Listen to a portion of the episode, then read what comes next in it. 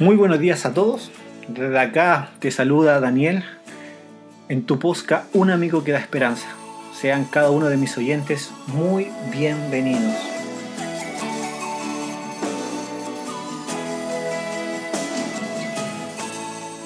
En este devocional diario, el tema que traemos se llama Un camino seguro. Para poder meditar, vamos a leer el libro del salmista David en el capítulo 119, versículo 105. Y el salmista decía esto, lámpara es a mis pies tu palabra y lumbrera a mi camino. Un principio importante para todo aquel que desea avanzar en el conocimiento de la verdad consiste en examinar los propios deseos y creencias. Los deseos y creencias se forman gradualmente en función de algunos aspectos.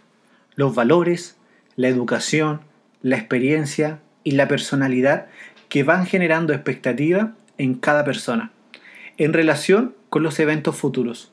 Posteriormente, si las cosas no ocurren como se esperan, las personas experimentan una sensación donde se sienten confundidas y muchas veces decepcionadas. En los tiempos de Jesús, el pueblo elegido alimentaba expectativas de grandeza terrenal con la llegada del Masías. Ellos esperaban un libertador, alguien que fuera capaz de sacarle el yugo opresor romano, alguien que fuera un rey con mucha fuerza y mucho poder y pudiera exaltar a este pueblo a una potencia universal. Pero Jesús llegó en un estado de pobreza y humillación, y la discrepancia entre las expectativas y la realidad era tan profunda que cuando Juan Bautista lo presentó frente a la multitud como el Cristo, la mayoría no fue capaz de reconocerlo, y muchos de ellos produjeron en su interior decepción y rechazo.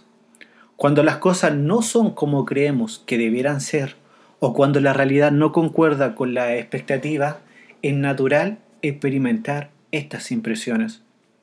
Pero, ¿de qué manera puedo reconocer al profeta del desierto? ¿Qué evidencias presentó Jesús para señalar que él realmente era el ungido de Dios?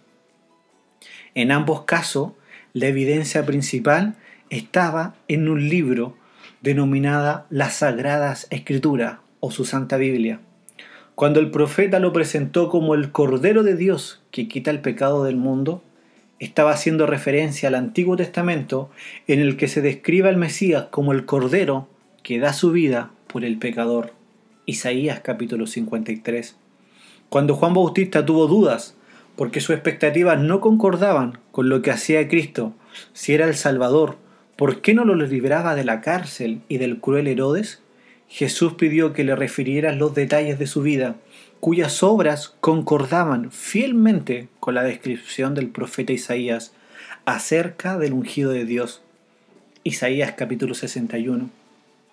También a su discípulo Jesús comenzó desde Moisés y siguiendo por todos los profetas, les declaraba en toda la escritura lo que de él decían. Ahora piensa, ¿concuerdas tus creencias y expectativas acerca de distintos temas con la palabra de Dios? Siendo que no es seguro defender sus propias ideas y mucho menos abrazar algún prejuicio, te invitamos a escudriñar con fe y oración para que entiendas la palabra de Dios. Dijo Jesús, escudriñad las escrituras porque a vosotros os parece que en ellas tenéis la vida eterna, y ellas son las que dan testimonio de mí. Juan capítulo 5 versículo 39. Mis queridos amigos, si en este momento te sientes confundido o decepcionado, y hay muchas dudas que no eres capaz de responder, te invito en un acto de fe a escudriñar la palabra de Dios y tenlo por seguro que al momento que escudriñes esta santa Biblia a través del Espíritu Santo Dios abrirá tu entendimiento, responderá tus dudas y ya no te sentirás decepcionado. En este momento que toda la gente busca esperanza producto de esta pandemia, no olvides que la esperanza para tus problemas, para tus necesidades y para tus aflicciones es Cristo Jesús. Que Dios te bendiga mucho y nos vemos mañana.